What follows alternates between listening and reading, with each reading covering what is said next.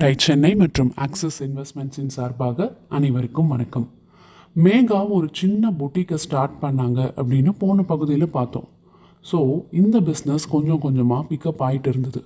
இருபத்தஞ்சு லட்சம் turn over பண்ண முடிஞ்சது. ஒரு டீசன்ட் மார்ஜினோட வேறு என்ன செய்யலாம் அப்படின்னு பார்க்கும்போது பிரதீஷ் துபாயில் ஒரு மாதம் இருந்து அங்கே ஏதாவது ஆப்பர்ச்சுனிட்டிஸ் இருக்கான்னு பார்த்துட்டு வந்தார். பட் அதுவும் சரியாக வரல.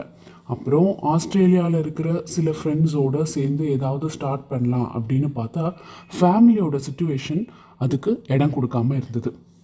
இதற்கிடையே தான் ஒரு நாள் மேகாவோட சம் ஸ்கின் கேர் ப்ராடக்ட்ஸ் வாங்கும்போது ஹெர்பல்னு இருந்ததை பார்த்து அதோட இன்க்ரீடியன்ஸை பார்த்தா நிறைய கெமிக்கல்ஸ் பெட்ரோலியம் ப்ராடக்ட்ஸ்னு இருந்தது. ஏற்கனவே அவங்க அப்பாவோட ஒரு பெட்ரோலியம் ப்ராடக்ட் மேனுஃபேக்சர் பண்ணிட்டு இருந்ததுனால அது அவருக்கு தெரிய வந்தது. ஒரு ஹெர்பல் டீ அப்படின்னு பார்த்தா கூட அதுலேயும் கெமிக்கல்ஸை கலந்து தான் மேனுஃபேக்சர் பண்ணுறாங்க baby care products it's natural அப்படிங்கிற பேரில் அதில் அவ்வளோ கெமிக்கல்ஸை கலந்து தான் வருது. மக்களுக்கு இதில் எவ்வளோ அவேர்னஸ் இருக்குது அப்படிங்கிறது தெரியல. ஸோ இந்த பியூர் பிளான்ட் பேஸ்டு ஹெர்பல் ப்ராடக்ட்ஸை கொண்டு வந்தால் அதுக்கு நல்ல வரவேற்பு இருக்கும் அப்படின்னு நினச்சாங்க. இப்போ ஒரு ப்ராடக்டை சக்ஸஸ்ஃபுல்லாக கொண்டு வரணும் அப்படின்னா யாருமே செய்யாத ஒன்றை நம்ம செய்யணும் அப்படிங்கிறது நம்மளுக்கு நல்லாவே தெரிஞ்ச ஒரு விஷயந்தான் இவங்க செஞ்சதெல்லாம் குவாலிட்டியை காம்ப்ரமைஸ் பண்ணாமல் நேச்சுரல் ப்ராடக்ட்ஸ்னால் பியூராக கலப்படம் இல்லாமல் கெமிக்கல்ஸ் இல்லாத ப்ராடக்டை மக்களுக்கு கொடுக்கணும் அப்படின்னு நினச்சாங்க. ஆனால் அதுலேயும் நிறைய சிக்கல்கள் இருக்குது நம்ம ஃபேஸ் க்ரீம்னா இந்த கன்சிஸ்டன்சியில் இருக்கணும்.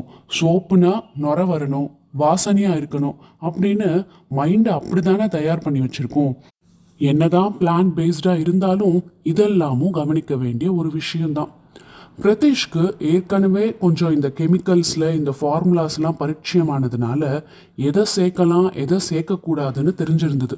உதாரணத்துக்கு அவங்களோட ப்ராடக்ட்ஸில் ஜென்ரலாக யூஸ் பண்ணுற மினரல் பேஸ்டு ஆயிலுக்கு பதிலாக நேச்சுரல் ரிச் பட்டர்ஸ் மற்றும் ஃப்ரூட் ஆயில் அதாவது தேங்காய் எண்ணெய் ஆலிவ் ஆயில் போன்றவற்றையும் சிந்தட்டிக் ஃப்ரேக்ரன்சஸ்க்கு பதிலாக எசென்ஷியல் ஆயில்ஸ் மற்றும் ஆர்டிஃபிஷியல் கலர்ஸ்க்கு பதிலாக natural clays fresh fruits vegetables போன்றவற்றெல்லாம் use பண்ண ஆரம்பித்தாங்க இவங்க செஞ்ச மிகப்பெரிய மாற்றம் அவங்களோட ஃபார்முலேஷன்ஸ்லேருந்து வாட்டர் கண்டென்ட்டை எடுத்துட்டாங்க. அதனால் ஹார்ம்ஃபுல் ஆர்டிஃபிஷியல் ப்ரிசர்வேட்டிவ்ஸ் அவங்களுக்கு தேவைப்படலை ப்ராடக்டில் சேர்க்கறதுக்கு. அதனாலேயே மற்ற ஸ்கின் கேர் ப்ராடக்ட்ஸ் கொடுக்குற அளவுக்கு இவங்களால ஷெல்ஃப் லைஃப் கொடுக்க முடியல. பட் பியோர் நேச்சுரல் அப்படிங்கிற போது சில காம்ப்ரமைசஸை எடுத்து தானே ஆகணும். ப்ராடக்ட்ஸை லான்ச் பண்ணி மார்க்கெட்டுக்கு வந்ததுக்கப்புறம் சேல்ஸுக்கும் சஸ்டெனன்ஸ்க்காகவும் அவங்க சந்தித்த சவால்களை பற்றி தெரிஞ்சுக்க அடுத்த பகுதியில் எங்களுடன் பிஸ்னஸ் கதையில் இணைந்திருங்கள். அதுவரை டை சென்னை மற்றும் ஆக்சிஸ் இன்வெஸ்ட்மெண்ட்ஸின் சார்பாக அனைவருக்கும் வணக்கம்.